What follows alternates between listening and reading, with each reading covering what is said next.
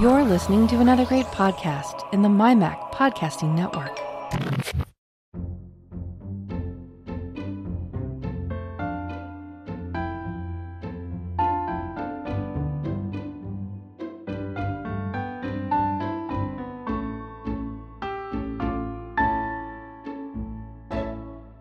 Folks, and welcome to episode 75 of the Let's Talk Apple podcast. This is the show for November 2019, and I'm your host, Bart Busschots.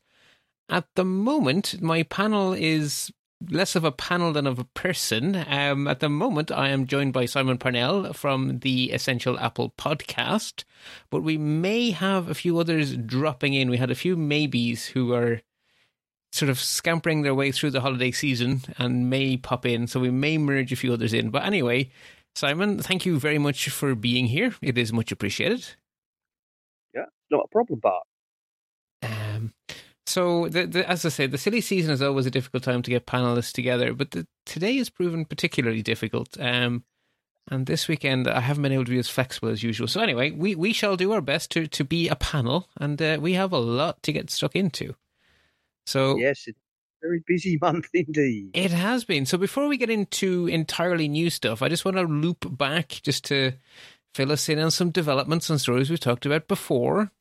So we, we talked, I think it must be two months ago now, if not three, that Apple had purchased, in, or that Apple were in the process of purchasing Intel's mobile chip business. Well, apparently that has now completed that sale um, in court fi- in filings uh, to the U.S. government, in actually, no, sorry, court filings related to a Qualcomm case. Um, Intel say that it actually sold its business to Apple at a multi-billion-dollar loss because quote because Qualcomm quote strangled competition. So that's again that continuing antitrust against Qualcomm.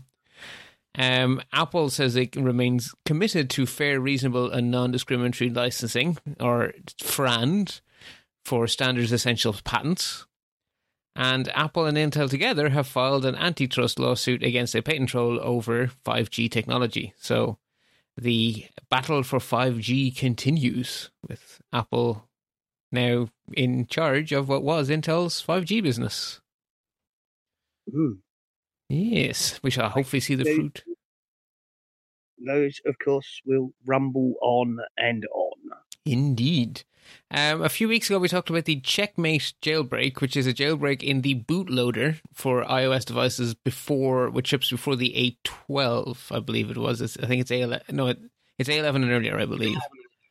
And we yeah. said that it's only a matter of time until that uh, vulnerability, which is called checkm8, becomes a jailbreak, which has now happened. It is called checkra1n no reason to set your hair on fire. This is a wonderful tool for security researchers and for hobbyists, but it's not of any particular danger because it's a tethered jailbreak that cannot survive a restart.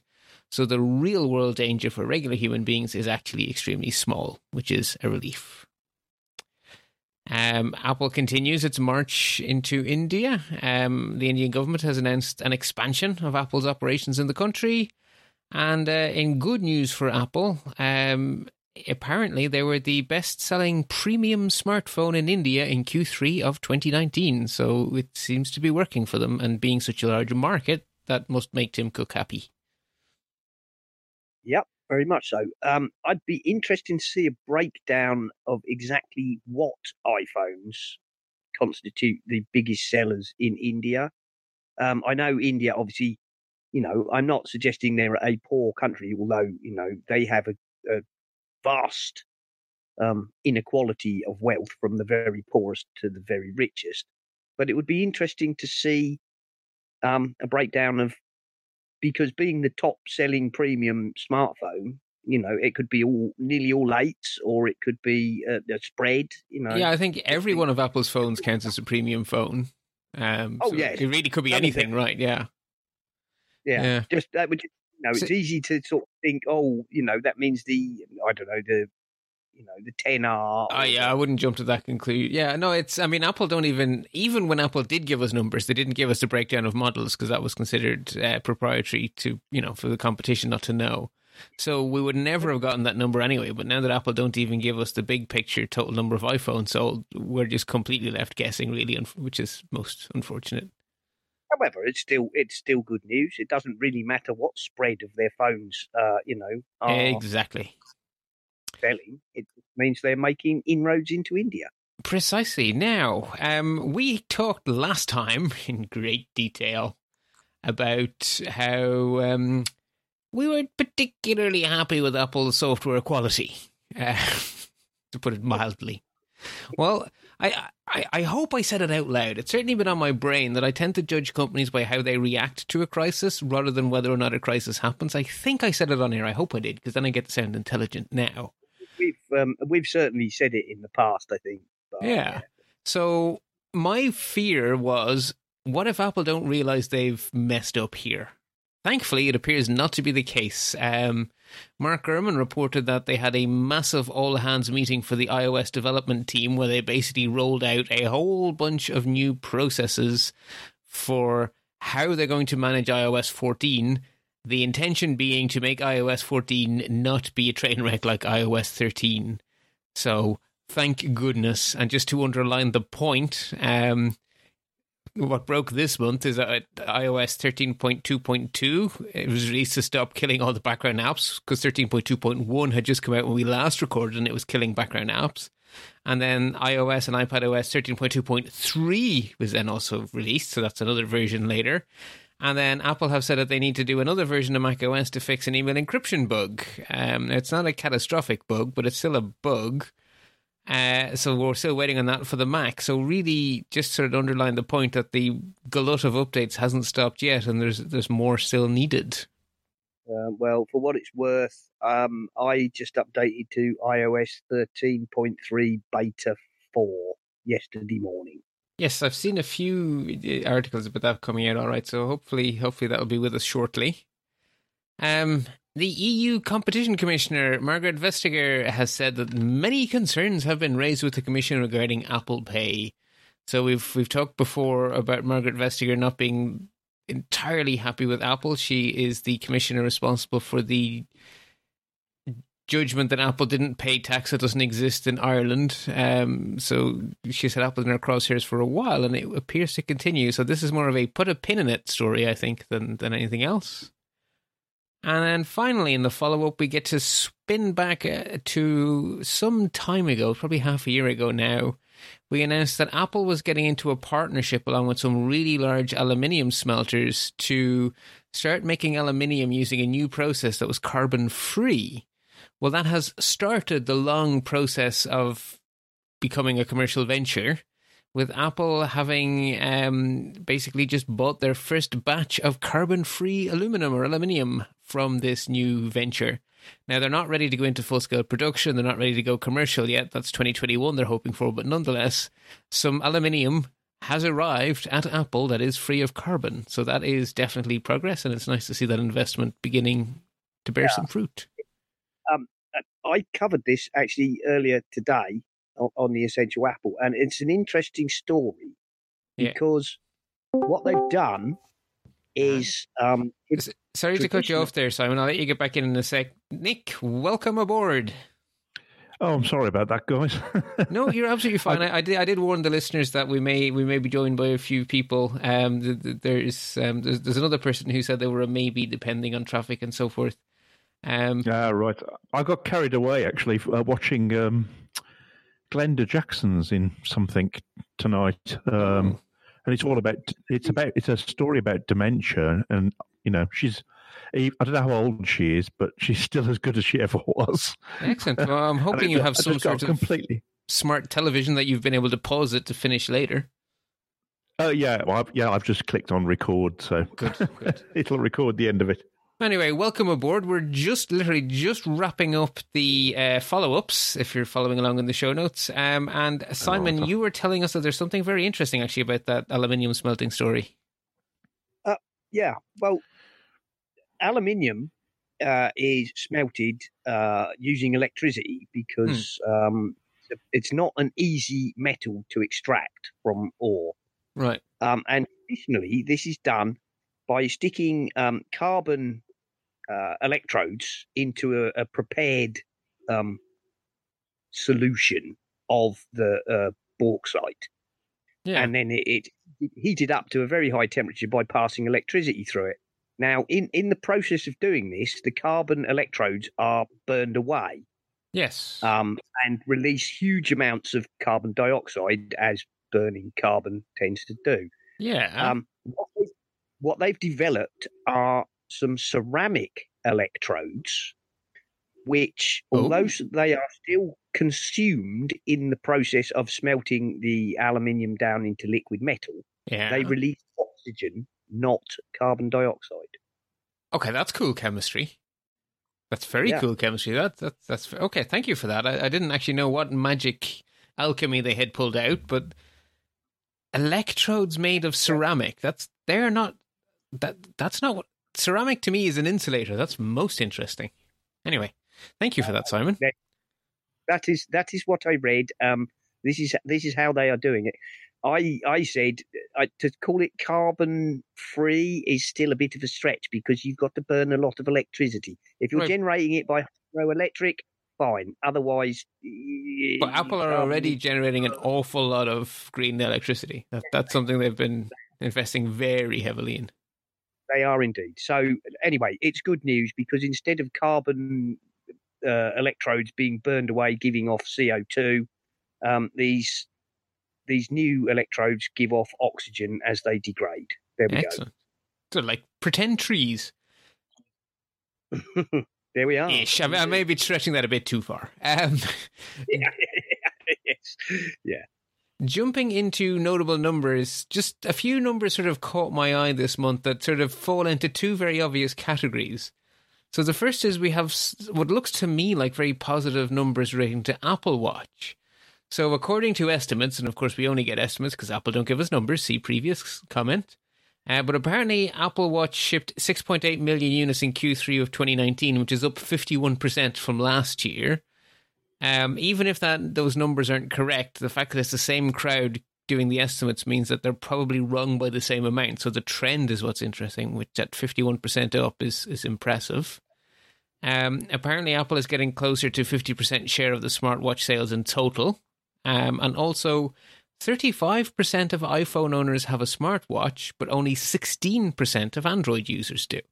So it would appear that the Apple Watch is making more traction in the Apple world than the Android watches are making in the Android world, which Yeah, that's not um, doesn't surprise me that much because I do keep a you know a, a bit of an eye on the Android world, and um, a lot of the tech blogs that you know obviously talk about Android and uh, uh, what is it the Google Wear or whatever Mm. it's called.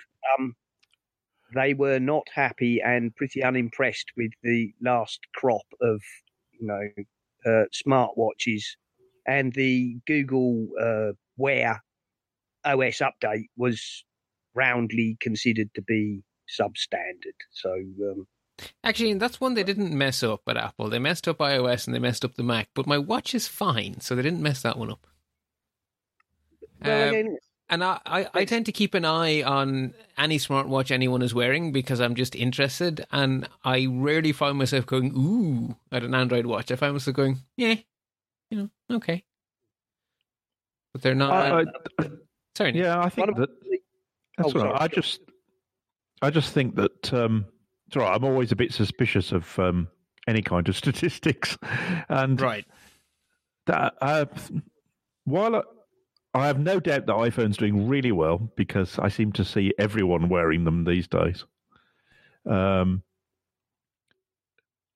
there's an awful lot more Android users, uh, and so uh, and a lot of them aren't the kind of people who would necessarily have a digital watch. So I'm, I'm not sure that figure actually tell that those percentages actually tell us anything very much. Well, I guess they describe the difference in the, the two ecosystems because they are they are very different ecosystems. Yes, the kind of people who buy iPhones are probably more likely to buy smartwatches. Yes, definitely. Yeah. Uh, I'm just not sure the comparison with Android is actually very valid because because Android covers so many not very smart phones and what and watches. Yeah, but that, Uh, to me, Yeah. that's important, right? That sort of describes the Android ecosystem because one of the things Apple has going for it that if you choose the Apple ecosystem, you have this really strong vertical integration. And one of the advantages of that is that it's much easier to have a nice watch experience on iOS. I, agreed. Agreed. So it's as I say, it's it's a point of interest more than anything else. Um, it just sort of caught my eye. Um, but like you say, those Apple watches, I, I see them everywhere because I'm, you know, uh, you know, I'm sort of, as I say, I'm curious about smartwatches, and I just Apple watches are very common. I- common. have to say, yes, that at first, um, it was a long time before I saw an Apple Watch, you know, in the in the wild, as it were. Um, now I've almost stopped noticing them because they are so common. Well, what I Um, notice is the kind of people I see wearing them. I, it used to be young blokes who I would assume were, you know, fellow nerds, whereas now it is everyone of every age, of every gender, you know, from people in business suits to people in tracksuits. You know, it's not just the health people. It's it it's much much broader than that. No, it did, yeah, very, very much so. Um, but I think Nick's right. The, the, the thing is, sixteen percent of the Android market is probably easily equivalent to you know thirty five percent of the Apple market or whatever. But um, there you go. I mean, the the only person I know uh, is a colleague of mine who does not have an Apple Watch. Um, he has a Garmin watch, but then he is a fairly serious runner. Um, that's their niche. that is, you know, Gar- yes, a Garmin watch is very, um, you know, much more specialised on. Running, that- hiking, all those things. Yeah. Yeah, Yeah, so I, I had an Android watch before I was um, back in the iPhone fold, as it were. Yes. and yes. uh, uh, I, I, on the whole, I was quite happy with it. Um, but of course, it was limited in the sense that uh, my other stuff was, you know, w- was was Mac and Yeah. and Apple, and and therefore they didn't work perfectly together anyway. Uh, and they weren't bad for bad things, but I think. Like most Apple stuff, it's the integration, isn't it, that makes them so useful. That's of my feeling. Yeah. so well together. Yeah. I, and did all about- you now that you're back in the iOS folds? Are you are you also an Apple Watch user?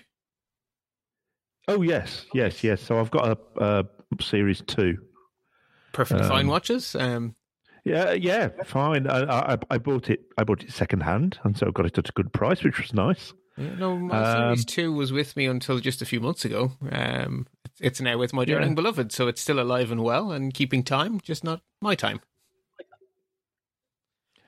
Okay. So yes, uh, I'm not surprised they're doing really well. Anyway, with them because they're they're really good watches, and and I mean particularly if you're into fitness in any shape or form. I mean, I went out uh, went out rambling yesterday, as I often do on the first Saturday of the month, and uh, and of course I tracked my my journey, and Yeah. so I can tell everyone exactly how far we've walked and all that sort of stuff. Uh, Like, yeah, I kind of like that. Like, you know, you know, people can always sort of ask me if I'm ever out, you know, hiking with family or whatever. How far have we gone? How high have we gone? And so, yeah. You know, ten point whatever kilometers. And it's like, ooh. Anyway, uh, the other group of numbers that caught my eye was just two stories um, relating to Apple and the enterprise, which is sort of low key, but seems to be ticking away. Um, we have basically apparently every company in the Fortune 500 uses Apple products, and that certainly would not have been the case a decade or two ago. And IBM continues to find that their Mac users tend to cause them less support calls and tend to be more productive than their Windows users by they measure it at 22%, or rather Jamf measures it at 22%.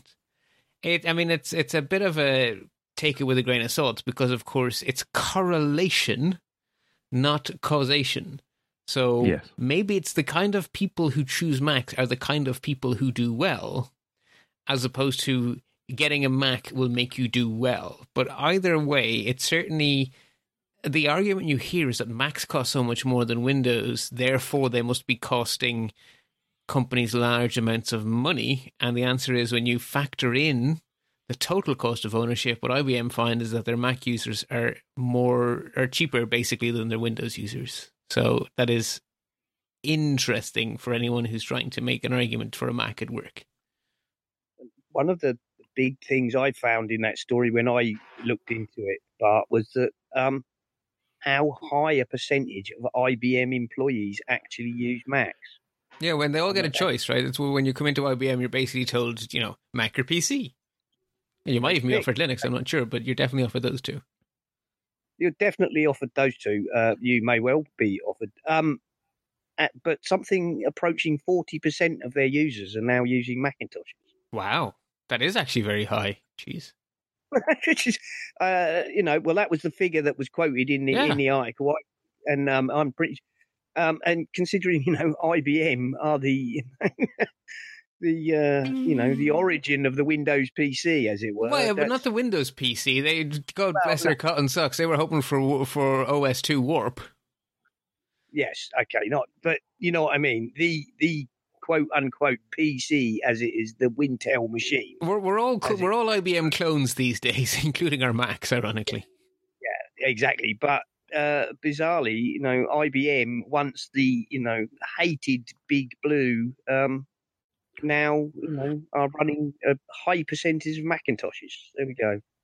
Having said that, I mean, I mean, uh, if you your company has anything to do with developing apps, which most do these days, well, then you're probably going to have some Macs to develop develop stuff on, Well, Yeah. at the very least. True, true.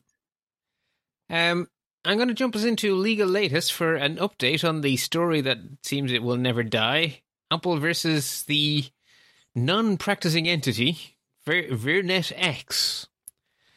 The story has taken yet another twist and or turn as the US Court of Appeals has vacated the damages awarded to VirnetX by a jury and sent it back down to a lower court in Texas.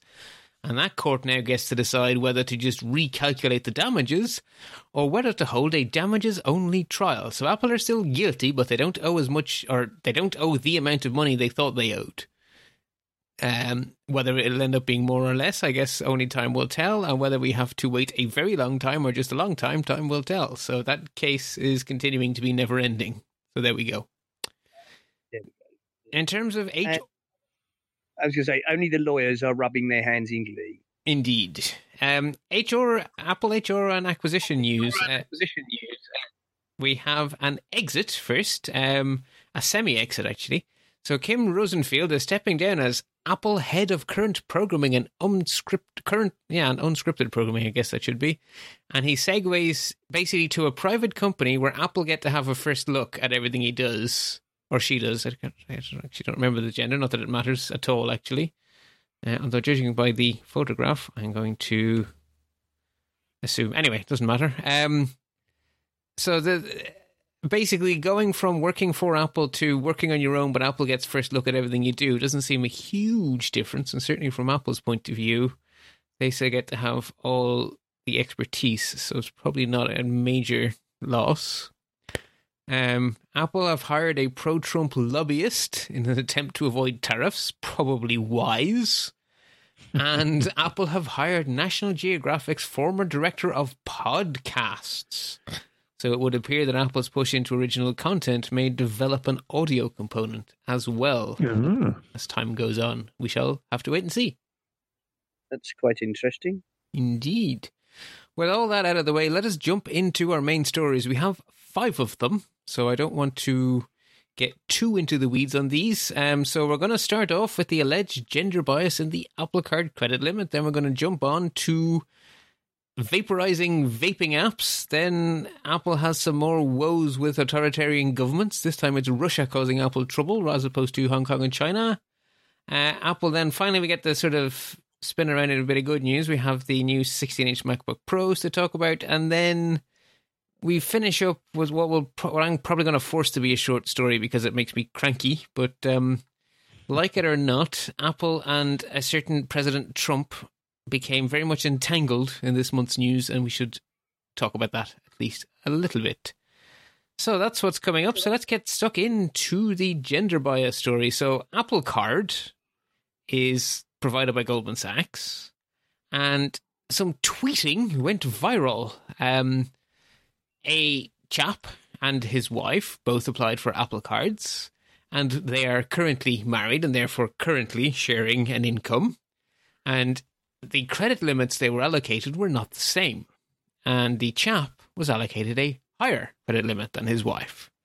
And the assumption of the tweets was that since they are married and since their current financial situation is the same, it must be gender bias if he has a higher credit limit than she does. Um, many, many, many people piled onto this. Um, Goldman Sachs have said they will reevaluate how their credit limits are calculated. Elizabeth Warren says that uh, if Goldman Sachs can't explain the algorithm, then it shouldn't use it, which is not a bad point, actually. Uh, and then both Senators Warren and Sherrod Brown are pressing for an examination into the gender bias claims. Now, I think it's important to point out, and Goldman Sachs were quite quick to point this out, that your credit score is not based on your current status alone. It is based on your entire life history and or your financial life history. Sorry, they really don't care what kindergarten you went to, um, but they do care about what credit you've had for your entire adult life. So while you may be married now, it is unlikely that you share your entire credit history with each other. So for a married couple not to have the same credit score is actually expected. And even if everything was perfectly unbiased, half of the time you would expect, if there is a difference, you would expect that half the time the man would be higher than the woman, and half the time the woman would be higher than the man. Sort of by, you know, if there were no bias, you would expect that. So in this case, Yeah. the plural of anecdote is not data. So there may well be gender bias, but you can't just assume it because someone on Twitter got a higher credit score than their wife. The other thing about that, which it, it, does reflect gender bias, but not gender bias necessarily in the algorithm, but gender bias in society, which is, as you say, as it reflects your whole financial life. Yes. Um, you know, it, it's well known that a lot of women get paid less, for the same no. work. whether fairly or not, um, than men. So over their financial life, a lot of women would may have accumulated a lesser credit score. That is Um, an extremely good point. Yes. um, yeah, there's things that need to be investigated here, definitely. Um, really, the finger should be pointing quite squarely at Goldman Sachs. It's not really anything to do with Apple. Apple are providing a service and relying on a third party to provide it. Um, And I think actually, to be fair, the fingers are pointing at Goldman Sachs. Um, Yes, I think they are very much. Um, and I think, as you said, Elizabeth Warren um, quite quite rightly says, if you can't under- understand or explain clearly how this algorithm works, then you should not be using it. Um, and that about sums it all up, really, doesn't it? yeah, so hopefully the outcome of this is more transparency, so people can see why they got the score they got, and that will make things that should clear up the question of whether or not there is a bias. If you can see the workings instead of only the final number, it may become a lot more obvious what's going on. So, I think this is a wait and see what happens story more than anything else. Do you have any thoughts, Nick, or have we covered it? No, I think you've pretty much covered. A bit. Uh, I, I, I hate to say a storm in the teacup, but I suppose when it first broke, it, it, you could see how it might seem a little unfair. Um, It, well, I mean, when we- when on we- its face, right? yeah, it, it, it, it, yes, yeah. Your when gut is see it in retro- when we can see it in retrospect, however, it looks a little bit like people claim gender bias. Companies investigate whether there is gender bias or not, and that's Yeah. about where we where we are. Actually, I think Mac, uh, Ken Ray deserves credit for his first day reporting was extremely good because he immediately asked the question of, okay, so in this anecdote, we have the, you know the husband getting more than the wife, but are there also tens of thousands of people where the wife has more than the husband? We don't know. So it, it was, you know, Ken Yeah. had a very balanced uh, first take on it, which I actually thought was rare because piling on to Apple is is, is, is a hobby on the internet. Uh, and piling on to just- bankers, I just hate- that's, that's yeah, I just I really hate getting part bits of information because it, it makes it very difficult to make any judgments on anything, doesn't it? it does. Um, I watched a I watched a program this week that was supposed to be about the pensions crisis. Um, you didn't, you didn't learn anything. Well, no, not really, because it was being a bit a bit of a you know a statistician myself. It sort of didn't really give you any what they did is they took two people and they said, well, based on what you're paying into pensions at the moment, you'll have this much to live on. No, they didn't even say you'll have this much to live on. They said um, you'll have this much to spend on food and you'll have this much to spend on entertainment. And I thought, well, there's so many assumptions being made there. it was a complete waste of time. I mean, Lies, damn there a, there is a pensions crisis in the UK, but but that program didn't actually explain it very well at all. I Yeah. don't think. It's very strange. Yeah. So anyway, I, I think I, I'm on. I'm, I'm not always on side with Elizabeth Warren. Um, I don't agree with her stance on breaking up tech companies, but her point on algorithms to me cuts right to the core. If your algorithm Yeah. is secret sauce, then your algorithm is a problem. You can't be you can't be having major decisions made by secret sauce we don't understand. That's that's not acceptable in my mind. That's possibly a pro- possibly a worry for the future with more and more AI. Yes. Will we get to a point where we've no idea how the decision is being made? That's Oh, up to us be because there's no there's no actual reason that AI has to be opaque. Oh you, no, you No, can no, design it so it isn't, Yeah. or you can design it so it is. And at the moment, we as a society don't know we should care, and therefore we don't Yeah. care, and therefore stuff is happening. And I think it's important that we awake to that reality before it's too late. So it, Yes, unfortunately, we do have a habit of blundering into things and then learning the hard way, don't we? Like, ow. Yeah. Uh, Having recently spent a night in A and E, having blundered my way into the sharp corner of a kitchen press. Um, yes. Indeed. Um, just before we move off Apple Card, some other Apple Card stories that have nothing to do with gender bias, but they, they also crossed the news in November. Um, one of the criticisms when Apple Card first rolled out was that it, at that time, your Apple Card was not a part of your credit score or your credit report in the US.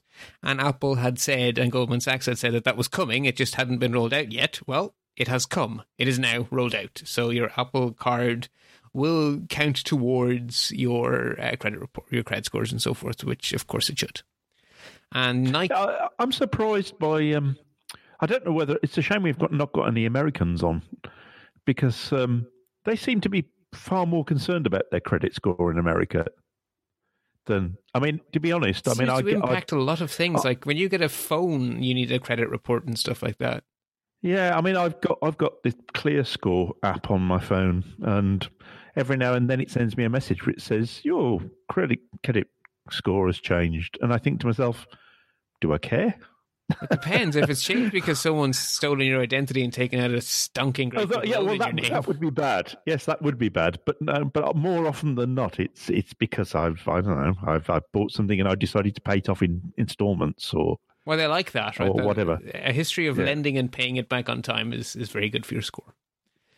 and yet I sometimes hear um I hear uh, uh, John and Dave on um, uh, I've forgotten the name of the podcast. Um, Oh, uh, Mac Geek Gab, the Mac I was just Gab, to say I went blank too. It's terrible. talking about about scores, about uh, about credit card scores, and and, and uh, Dave's obviously very sort of keen on keeping up with his and knowing where it is. And I, I just wonder whether that's a peculiarly American thing or whether that's just me being uninterested. I don't know. I, I think it's more of an American thing, but it's also a stage of life thing because at some stages in life, credit is really important because you're you're you're needing to take out mortgages and car loans and all sorts of things, and then as you move to later Oh, stages in Yeah, life, yeah, it true. ceases to matter, and a credit freeze may just be the most straightforward thing to do. Anyway, Yes, before we yeah. wrap up here with Apple Card, just to say that Nike has joined the 3% cashback club. So if you buy stuff from Nike, you also get the higher 3% from your Apple Card. So good. that then moves us into the App Store again for some more controversy. Um, so, vaping is regulated very differently in different parts of the world. Um, here in Europe, we sort of treat it as a nicotine replacement and we regulate it, and we have a lot more control over what gets to go into a vape. Whereas in America, it's a lot more laissez faire, and the end result has been that the CDC, the Center for Disease Control, or the Centers for Disease Control, uh, released a report saying 42 deaths were caused by vaping. And to be honest, it's mostly down to bad liquid containing like vitamin E, which is fine in your food, but it absolutely shouldn't be in your lungs. And also all sorts of stuff being used instead of the supposed ingredients that are supposed to be in the vape. Um, uh, lots of really dodgy stuff, basically, and it's it's causing pneumonias in in very you know in teenagers, which is not normal, and killing tens of them. And Apple responded a few days later by removing all vaping apps from their store. And that's kind of a problem because a lot of the, the vapey things, you control them through an app or you get to set the temperature and all those kind of things. And with all those apps pulled out of the store, that actually means it's harder to vape safely for people who do vape safely. And if you're in a part of the world that's not America, you're probably vaping safely anyway. Uh, so this has a lot of people going uh, nanny state, nanny state, nanny state, and I'm not. On the one hand, you know, having seen what happened with smoking and how many million people had to die before we dealt with that, maybe maybe I'm inclined to be on Apple's side, and then on the other hand, I'm inclined to be not on Apple's side. So I, am completely torn. It's a it's a sticky situation, isn't it? Because as you say, in America, vaping has um, become a huge thing. Um, I think the American um, you know, the CDC and so on are also worried about vaping um, actually encouraging people to take it up, whereas in Europe, vaping is very much seen as a way for people who are smokers or ex-smokers to. Um, yeah, because we have rules against flavors and stuff, and rules against advertising at kids. So in Europe, it's very much seen as you know a way to get smokers to not be smokers, and it's very much regulated against targeting kids to bring them in to the tobacco industry. And the yeah, rules are just I mean, not like that in the states. Yeah, and and so in Europe, it's very strictly controlled in this almost in the same way as nicotine patches or you know gum or whatever, and it's seen very much as a if you can't completely give up your nicotine habit then maybe you should change to vaping because it's less bad for you than actually smoking tobacco. Yeah, that's um, where the science is on this, right? It's like it's it is not that vaping is good for you, or even that vaping is not bad for you. It vaping is bad for you. It's just, it's just less bad for you than tobacco. It, you know, um, yeah, precisely. Um, the trouble from from what I've read on this the the problem with these people who are dying is a as you say there's people using some incredibly nearly all of the people who have died were using not only cheap unregulated liquids but mm. they were almost certainly uh, cannabis enhanced liquids I, I don't they, believe they all were actually. Um, Science Versus did a really good recent episode about vaping, and it's not it's not purely cannabis, but it is all poorly regulated liquids. It, it all comes down to the liquid, but in some cases it's the use of vitamin E in the liquid, and in some cases it's cannabis. The biggest, well, the biggest problem seems to be these bad liquids are using things like vitamin E or um, incorrect types of oil which effectively vaporize, go into your lungs, and then turn back into oil or yeah. sludge and clog up your lungs. Um, G- giving you a pneumonia at an age you really, really, really shouldn't be prone to pneumonia. Precisely. Precisely. So, should Apple be banning it? I think that might be a slight overreaction, but in America, they have got a bit hysterical about it. Um, possibly because that vaping seems to be rising massively as a new trend, whereas here in Europe it's not. It's not something. It's rising, but it's rising as people change from tobacco to vaping. Yeah, they're still standing the outside the front of the office building. It's still the same people, but instead of it being smoke, it's now vapor. Yeah. So, you know, I, I, don't know. It's a hard one to call, um, and possibly depends very much on whether you're an American or a European. But of course, the same rules are being applied everywhere, which may I think that's sort of why I'm torn on this because I don't want to make it harder for people to give up tobacco, but I also don't want to encourage kids to take up vaping. No, precisely. Do you have a view, Nick? I agree with what you've all said, really. Um, I, I mean, I've learned something new. I didn't even know there was a tech aspect to vaping. So Oh, it's it's, it's very I didn't- these these Yeah, I crack pipes as they call them. apps They're they're very techy. yeah. uh, so that that's all that all that's all news to me. I mean, I see quite a lot of people vaping uh, here in the UK. Um, we have a smoking area outside of the uh, building, and it seems to be vacated a lot by. Uh, but it's a mixture of people who some who smoke and some who vape. Vape. What I notice is the same Um, faces I always used to see. But it's just some of them Oh, of having rolled up Yeah. bits of paper with weed in it, you know, as in as in the tobacco weed, not uh, sorry, not cannabis. Yeah. Um, it's they they now have these little USB devices. Yeah, well, it's always been my opinion that inhaling things that don't really belong in your lungs is probably not a good idea at any time. So, include, including agree. diesel and petrol fumes and yes, well, ha- having had the experience of a viral pneumonia myself, and having literally been out of work for eighteen months thanks to it, I do not wish pneumonia on anyone. no, it's not nice. No. Okay, well, speaking of not nice, Apple continues to find themselves between the, a rock and a hard place in countries where uh, the government could best be described as. Ah, feck it, let's just say authoritarian. It's my podcast and I can give my opinion. Um, Come on, I'm not going to stop being diplomatic about it. fascists. Uh, okay, I won't go quite that far. Although, well, anyway, it, authoritarian I'll go with. Um, so last time we talked author- about the, the Chinese government strong arming um, Apple uh, in Hong Kong, which is obviously a real uh, flashpoint. Another flashpoint here on planet Earth is Crimea, um, Yeah. which historically, historically, if you you know go back, dial the calendar back a hundred years, it was definitely part of Russia but then it wasn't, and it was part of Ukraine.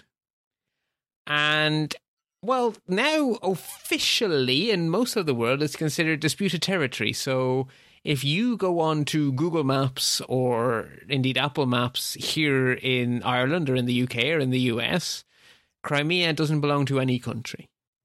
But the Russians very much believe it belongs to them, uh, as do the Ukrainians. And in Russia, they passed a law making it a criminal offense to mislabel Crimea on a map. And therefore, Apple basically had no choice but to obey the law. And they rebranded or relabeled Crimea on the Russian version of Apple Maps and only on the Russian version of Apple Maps. And I feel like I should just replay myself from last month, where I said basically, you have to follow laws in the countries you are in. You can't not follow the law. Just like a Chinese company can't come to Ireland and disobey Irish law, an Irish company can't go to China and disobey Chinese law, and an American company can't go to Russia and disobey Russian law. That's how it works. So I don't see a scandal here. There is literally nothing else we could do, and if we reversed it and we had a Russian company refusing to obey American law, there would be outcry. Yeah, the only thing you can do, the only thing you can do, um, is not deal in that country. And the question then is is it better to be in a country but not get to do everything you want or to not be in a country at all? Oh dear, yeah. You know, is it okay for the glass to questions be which I don't know the answer to. yeah. Oh, I know it's really hard, right? And is it okay for the glass to be three quarters full? Mm. Exactly. Um, of course, the, the next point is might make all of this, you know, brouhaha about Crimea irrelevant. Yes, because the Parliament uh, wasn't done passing laws.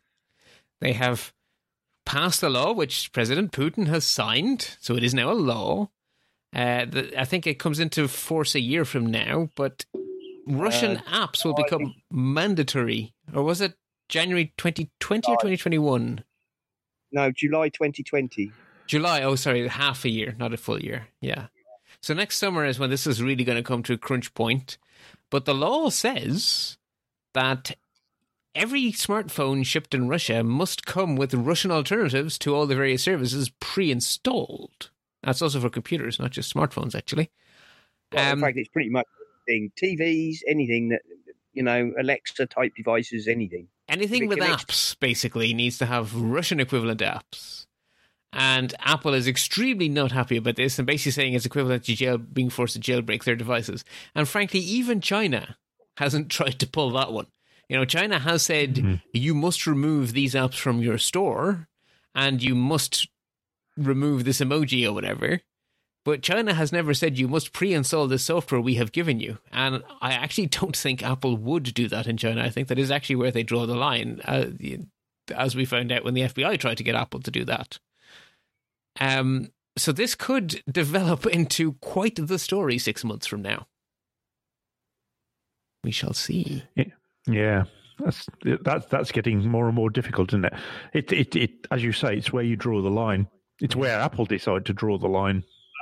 And I, well, I think fact, the integrity of their software is very, very, very cent- central to Apple. I think if they lose control of their own software, I don't see them staying. I, I can't see how they could tolerate that.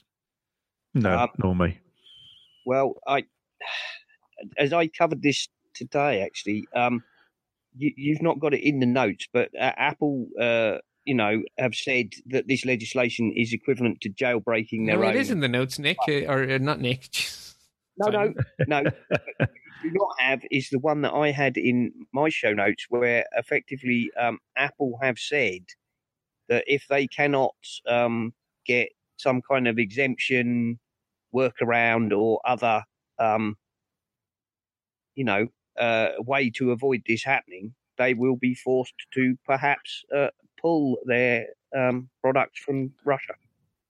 I mean, one, one, way you could one way you could square the circle would be that what will be pre-installed would be the actual App Store versions, which go through full app review. You could s- sort of see them squaring the circle that way as a compromise.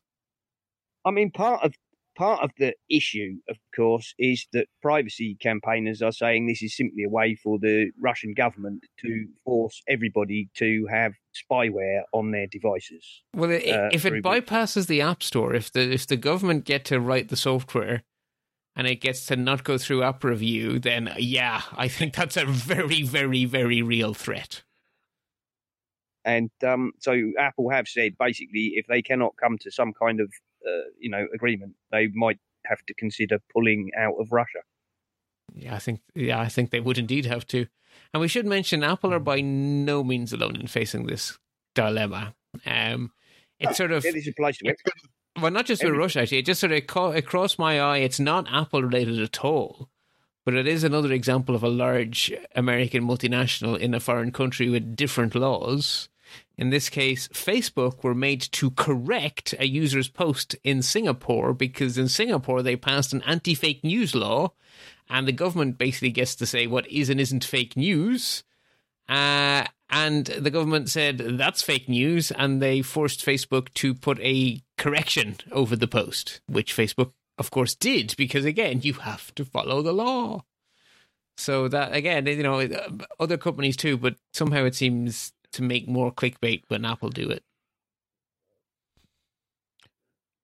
Anyway, let us move into happier times. Yeah, yes, why not? So there has been a rumor for quite some time that Apple was working on a bigger MacBook Pro.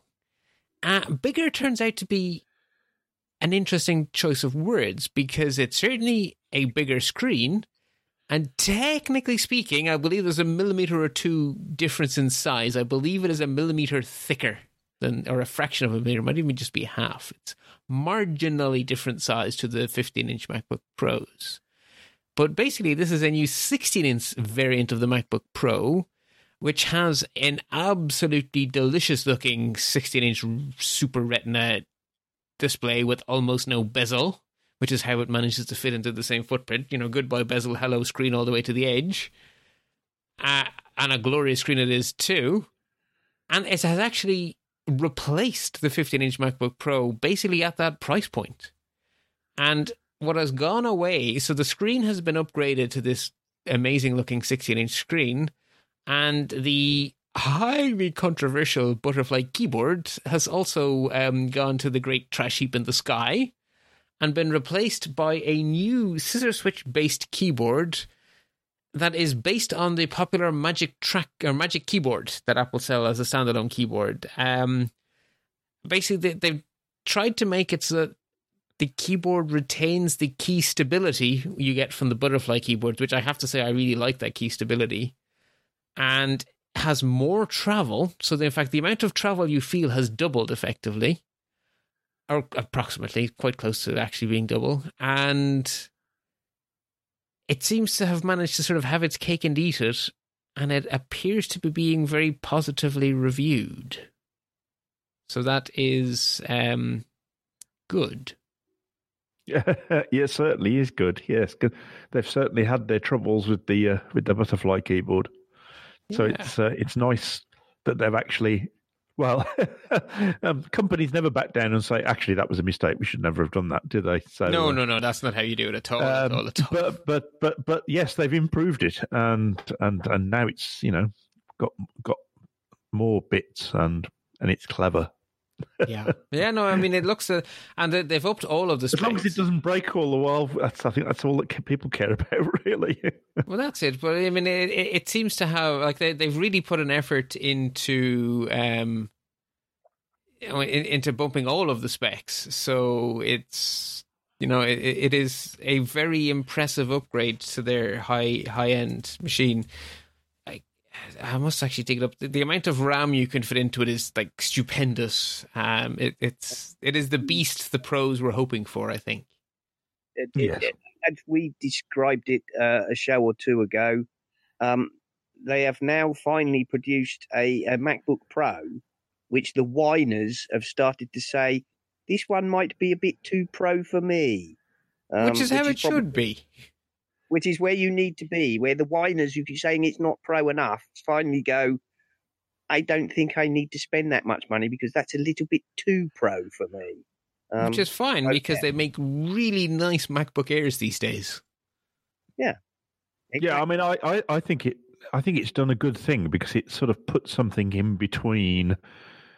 Um, you you can step. I mean, as long as you don't mind going from desktop to laptop to desktop and whatever, you've got a sort of a nice staggered I, line now up through these different power levels up to up to the really powerful Mac Pro uh, that is for only a small number of pros who really need all that power and are prepared to spend all that money. And then it sort of comes down and and this 16 inch is very nice. It's way outside what i'm going to spend on a mac but uh, but for pros that's uh, some pros because you know we've talked about this a lot haven't we pros uh, can be everything from someone who writes novels up to someone who's editing video and crunching lots of data in the background and needs huge amounts of very fast disk and all that sort of stuff. So pros are all very different, and this is just another good one that slots into into that lineup. Uh, that, as uh, Simon said, is perhaps a little bit too pro for some, and maybe not pro enough for others. But it's going to be it's going to be the old porridge for others, isn't it? Just right. I, I think I y- like if you spec this thing out to full spec, I, I there's not that much like i Core i9 processors, eight terabytes of onboard solid state storage, eight terabytes of solid state storage. That's nuts. gigawatts. you know, and the, what is it? Eight gigs of of graphics RAM. It's Yep. I mean, these are Um, beasts of machines. I I don't see this as being lesser than a high. This is basically a portable high end workstation. Now, you're going Yeah. to pay a fairly wafty amount of money if you stick eight terabytes of solid state storage into this thing, but it's still impressive. Oh, I'm not doubting it's impressive. So, I mean, Yeah. I, I, I think I, they, I- they so make I it. just I just think it fits very well in there. Well, yeah, because I think basically what we have here is like this is a portable workstation. This is a this is a full on high end workstation. The- the- you know, this is a truly pro machine that is also portable and really quite light, given what it can do. To be honest, it, it's Yeah. pretty much the iMac Pro Right, shoved in a laptop. but that you can stick under your arm without Exactly. being Popeye. Yeah. It, it's, I- that is my view. They've they've actually now made a MacBook Pro, which is pretty much on a par with the iMac Pro. Um, Which is again And- more iMac than most people need, and that's a good thing. Exactly. Hmm. So now they're beginning, you know, because we've we've all moaned over the last year or so about how the, the you know there was no longer a clear um, definition in the Apple line of you know good, better, best, or you know Hmm. consumer machine, pro machine, absolute, you know, go mad and spend all the money you've got machine. Um, and now there is. Now there's big, you know, because we had these horrible muddy things with Air and MacBook and MacBook Pro low end and MacBook Pro higher end, and it was all very messy. And now we're back down to we've got you've got you know MacBook Air, MacBook Pro, iMac, iMac Pro, and for those of you right out on the cutting edge, there's the Mac Pro. And don't forget the little Mac Mini is its counterpart, so it is actually nicely paired in all cases. Yeah. It So- just I have the tech spe- I have the specs here if you fancy what you could upgrade yourself to in a portable portable computer. You could have, if you wished, an eight core Core i9 2.4 gigahertz. You could have 64 gigabytes of RAM, 8 gigabytes of graphics RAM on top of your 64 gigabytes of ordinary RAM, and 8 terabytes of onboard solid state storage, and all of that in a laptop that weighs 2.0 kilograms. And um, Comes with a special Apple strap to strap it to the desktop. Yeah, it's called a Kensington. Um, the other thing which is which is worthy of note is yes, it is apparently fractionally uh, thicker than previously and a fraction heavier, yes. and they have used that, um, you know, millimeter or half a millimeter or whatever it is to improve the thermal um, performance. So that they do not need to throttle the uh, Core i9 or a Core i7. Yeah. yeah, which is was a complaint about the earlier ones, which was that, you know they could not the the chips could not reach their full potential because they were being thermally throttled. Well, they could. They could spike to it, but they couldn't stay at it for a sustained period, and these machines they can. Not reach the These can, um, and the, the you know the fractional uh, space and weight gain has allowed them to increase the battery. And what I love is Um, the battery is now the largest it is legally permitted to carry on an airplane in the United States. That was the other one I was going to say. They have now pushed the battery. What is it? Uh, is it ten thousand milliamp? Whatever amount of milliamp hours it is, basically the FAA have an upper limit on what is allowed, and this is now no, a hun- sorry, it's a hundred. It's a hundred milliamp hours, and they have now pushed it to that. So you, any higher than that, and you would not be able to take it on an airplane. So that puts an end to the argument that Apple should put more batteries into things. That we have now reached peak battery. This, this is it. Peak battery. Peak battery. Well. Peak battery if you want to travel, anyway. Yeah. exactly. Uh, the thing is being very well reviewed. Um, apart from by iFixit, who give it a one out of ten on repairability, because when you cram all of that goodness into something so small, uh, y- yeah, you send it to Apple to get fixed, or to a an authorized repair shop which has the appropriate tools. You don't take out your little Phillips head screwdriver and do an alarm clock jobby and hope you've no springs left over. yeah.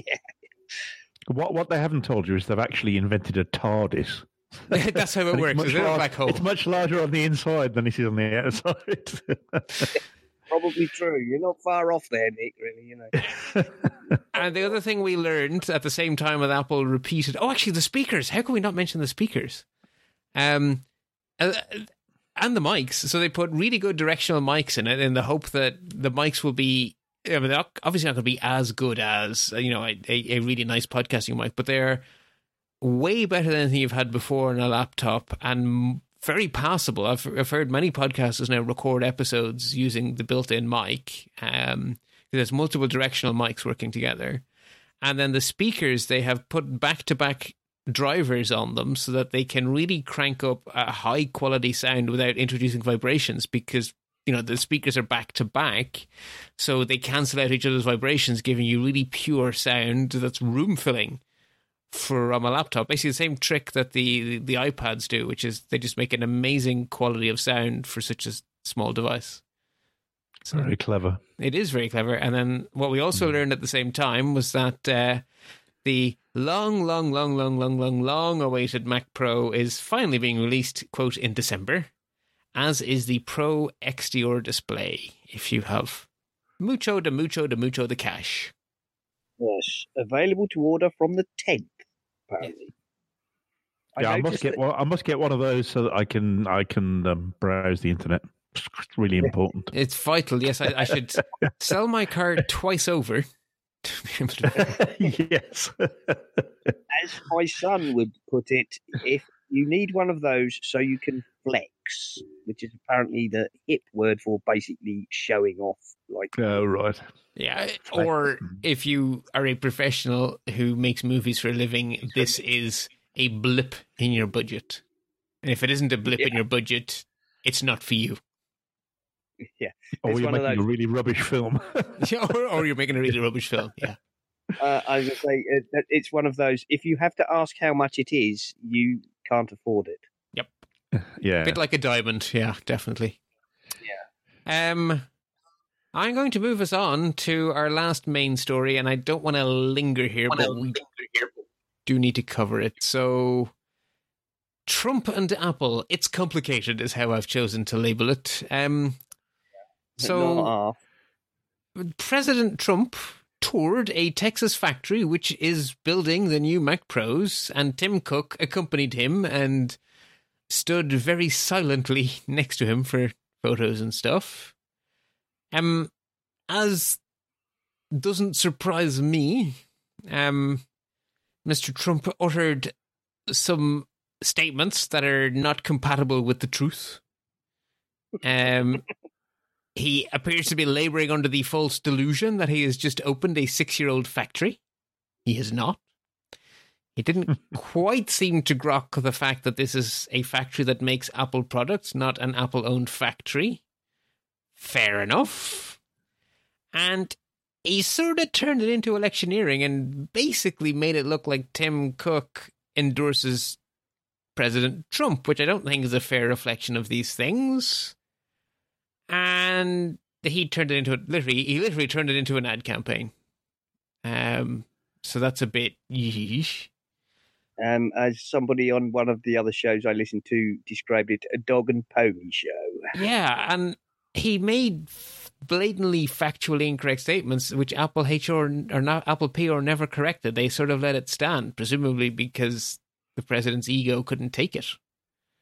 And Um, yet, in the same month as this travesty, Apple CEO Tim Cook vows, vows to fight for DACA until, quote, his toes point up.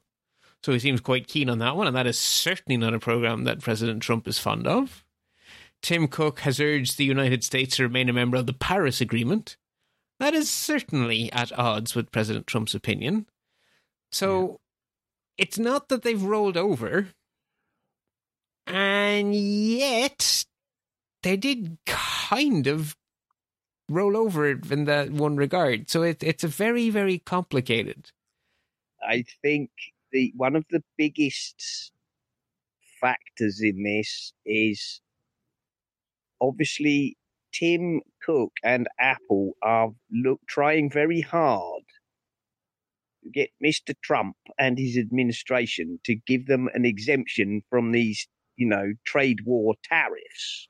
Yep. Um, which highly affect the cost of importing the parts which they are going to assemble into Mac Pros in Texas. Um, so I suspect a certain iPhones, etc. Yeah, I my fear. might have been required there, but um, I, I I got the very distinct impression that Tim Cook had to bite his tongue and hold his nose whilst he, you know, did such a thing. My fear is that it was made clear to Apple that either the president comes and opens this factory, you don't get the tariffs you want. Yeah, we have no evidence that that's what happened, but it Let- smells awfully like, you know, nice factory got there. Shame if any tariffs were to happen to it. Yeah, yeah, exactly. It's a bit like if it looks like a duck, quacks like a duck, and swims like a duck, it's probably a duck.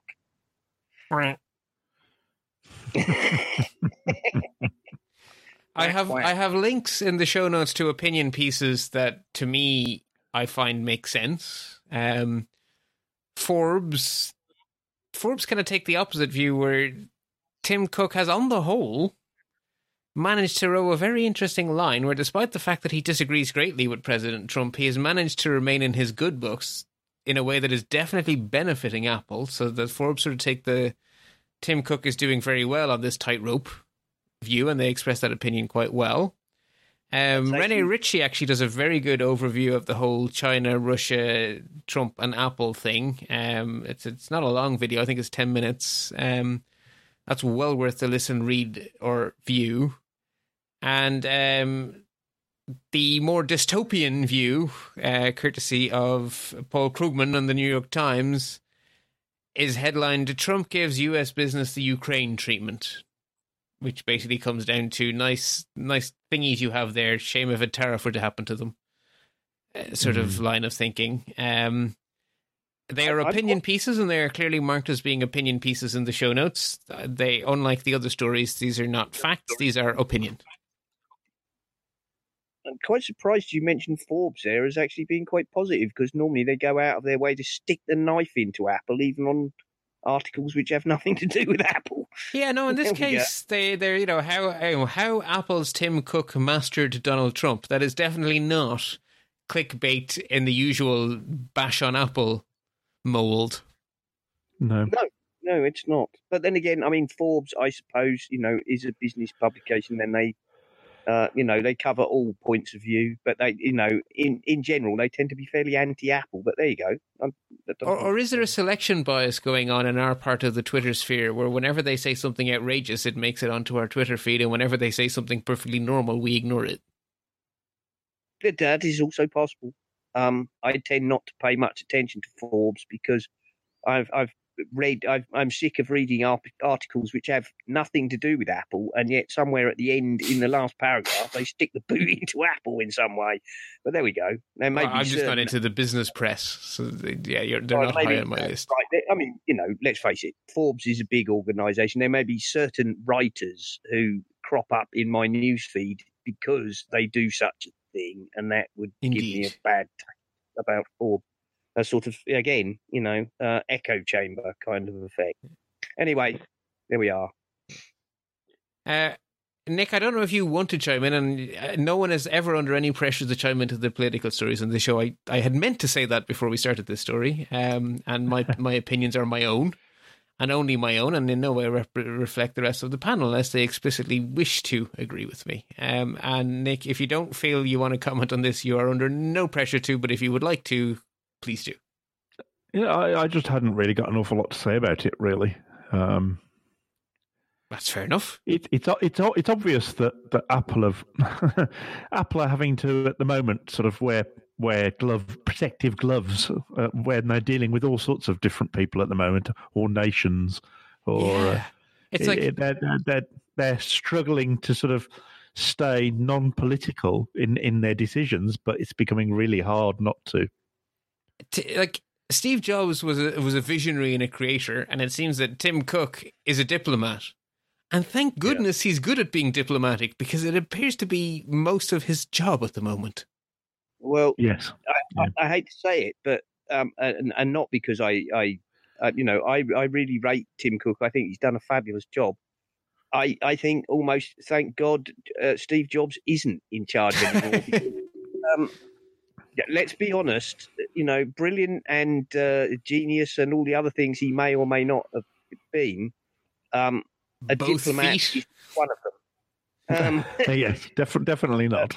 I think volatile and um, you know explosive are uh, Yes, yes.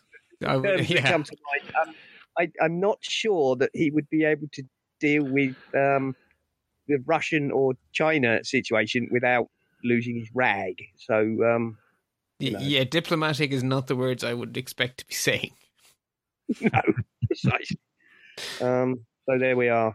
Indeed. Well, that wraps us up to the end of the, the main stories. Uh, before we finish the show, I just want to quickly mention some other Apple related news that uh, broke in November 2019.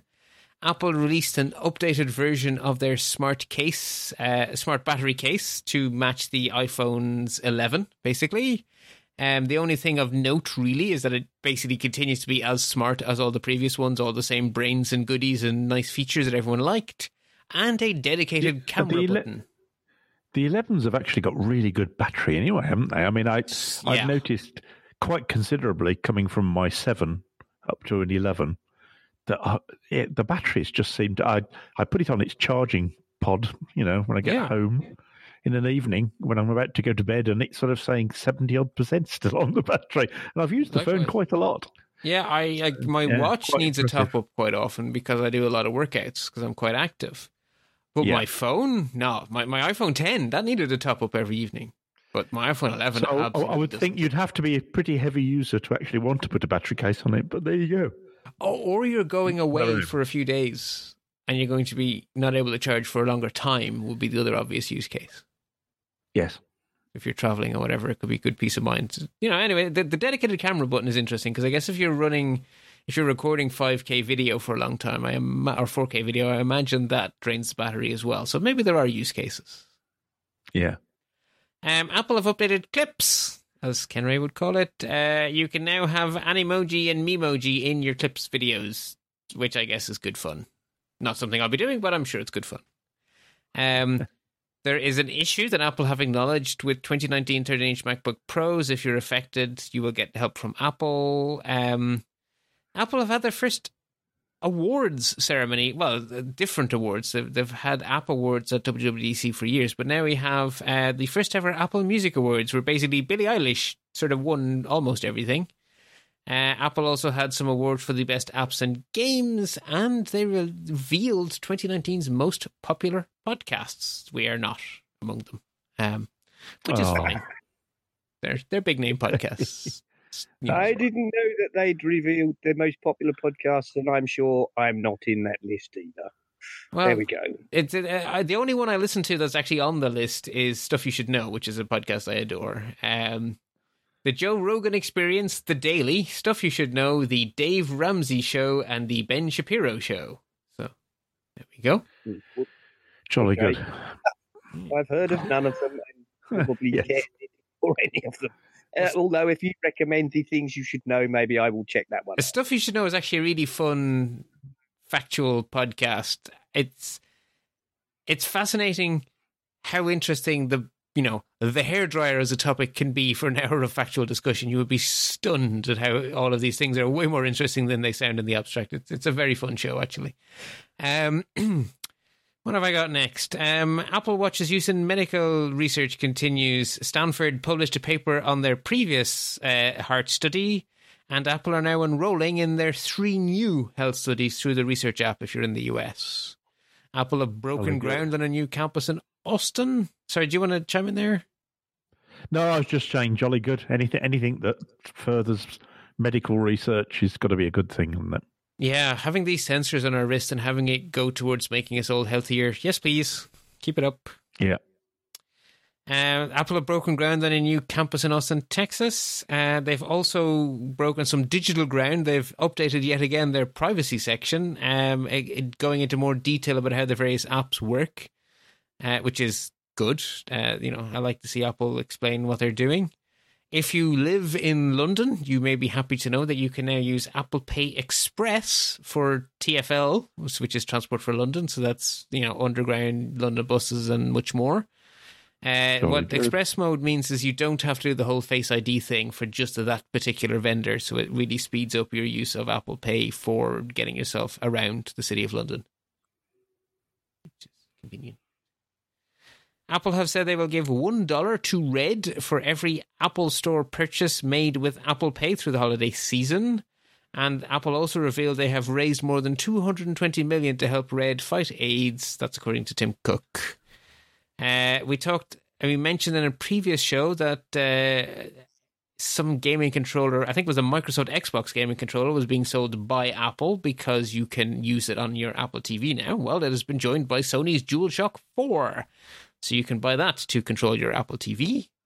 Apple has a new replay feature that lets you listen to the most listened to songs, albums, and artists in Apple Music. And uh, interesting for Windows users, Apple are hiring for developers to write a new version of iTunes for Windows, presumably the same break apart of the app we have seen on the Mac with Catalina. And finally, Sony have updated some of their 2018 and 2019 televisions to support AirPlay 2 and HomeKit. And that rounds out another month's worth of Apple news. I want to say a big thank you to my panelists for sacrificing some of their Sunday evening to help me digest all of this news. So, in no particular order, Nick, thank you very much for jumping in um, and gracing us with your insights. Uh, my pleasure. I was glad I was able to make it eventually. always, always a pleasure to have you. And uh, do you want to remind the listeners where you exist on the internet? Uh, yes, you can find me on Twitter, and I'm at Spligosh, S P L I G O S H. Thank you very much. Simon, do you want to give the good listeners a little plug for your Apple podcast, which is a fellow member of the My Mac Podcasting Network, along with this show? Yes, it is. Uh, my show is the uh, Essential Apple podcast, and uh, yes, it's part of the My Mac Network. Um, we cover basically the you know the week in Apple and related uh, stories, technology, and uh, security, and that sort of thing. Uh, Nick is a fairly uh, you know frequent co-host, and uh, you guys have fun it. talking Apple every week.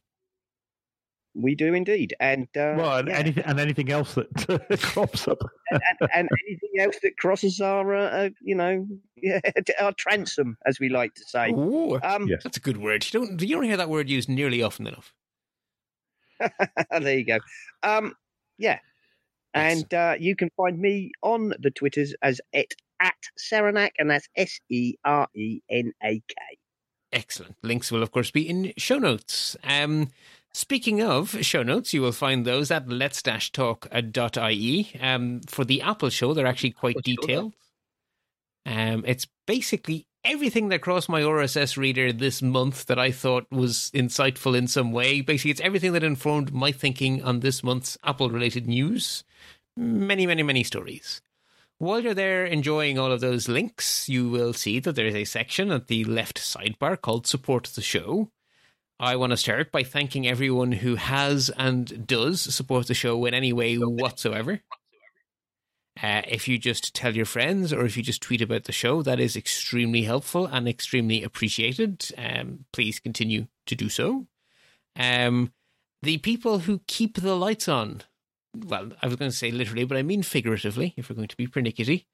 Um, Patreon is the best most efficient way to regularly contribute a small dollar amount to the upkeep of the show.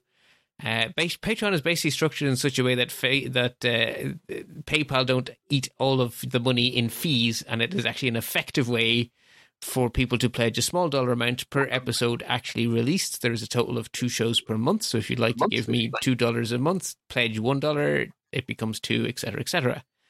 Um, I have bills that come in every month. I have Patreon money that comes in every month. I take one, I apply it to the other, and they pretty much approximately cancel each other out these days, which is a luxury that I'm slowly getting used to. And slowly I getting used to. really, really appreciate the fact that we have arrived at that sort of level of maturity. So thank you ever so much. There's also a PayPal button for making one off donations, and they are supremely helpful for those non recurring costs like the shiny new boom arm that is suspending my microphone in front of my face at the moment came from PayPal donations. Um, the lovely microphone I am talking to was donated, uh, though technically not via PayPal, but I still very much appreciate the donation. Um, software I use has been through PayPal donations. You get the idea. All of that non-recurring stuff is paid for through PayPal, and I greatly appreciate it. And then there are affiliate links for people who need to register domains for Hover.com and people who need nerdy things like Linux hosting or MySQL as a service or Kubernetes or all those cool tech buzzwords at DigitalOcean. Affiliate link there too. I have been your host, Bart Busschots. You can find me at bartb.ie. And until next time, happy computing.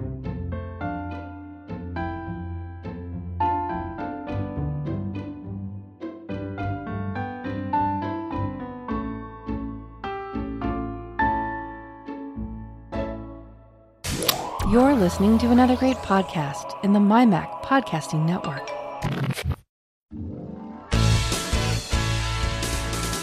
Hello, everybody. This is Simon Parnell, the host of the Essential Apple Podcast, a show where we aim to take a wander around the week's news in Apple, news, reviews, technology, security, and anything else that catches our eye. Plus, from time to time, we like to have guests from the industry who we get to tell us about their products, their services, their history, their philosophies, what uh, drives them, and of course, just what makes them tick. That, plus a bunch of friends talking about the news in Apple. What more could you possibly want? Check us out on the My Mac Podcasting Network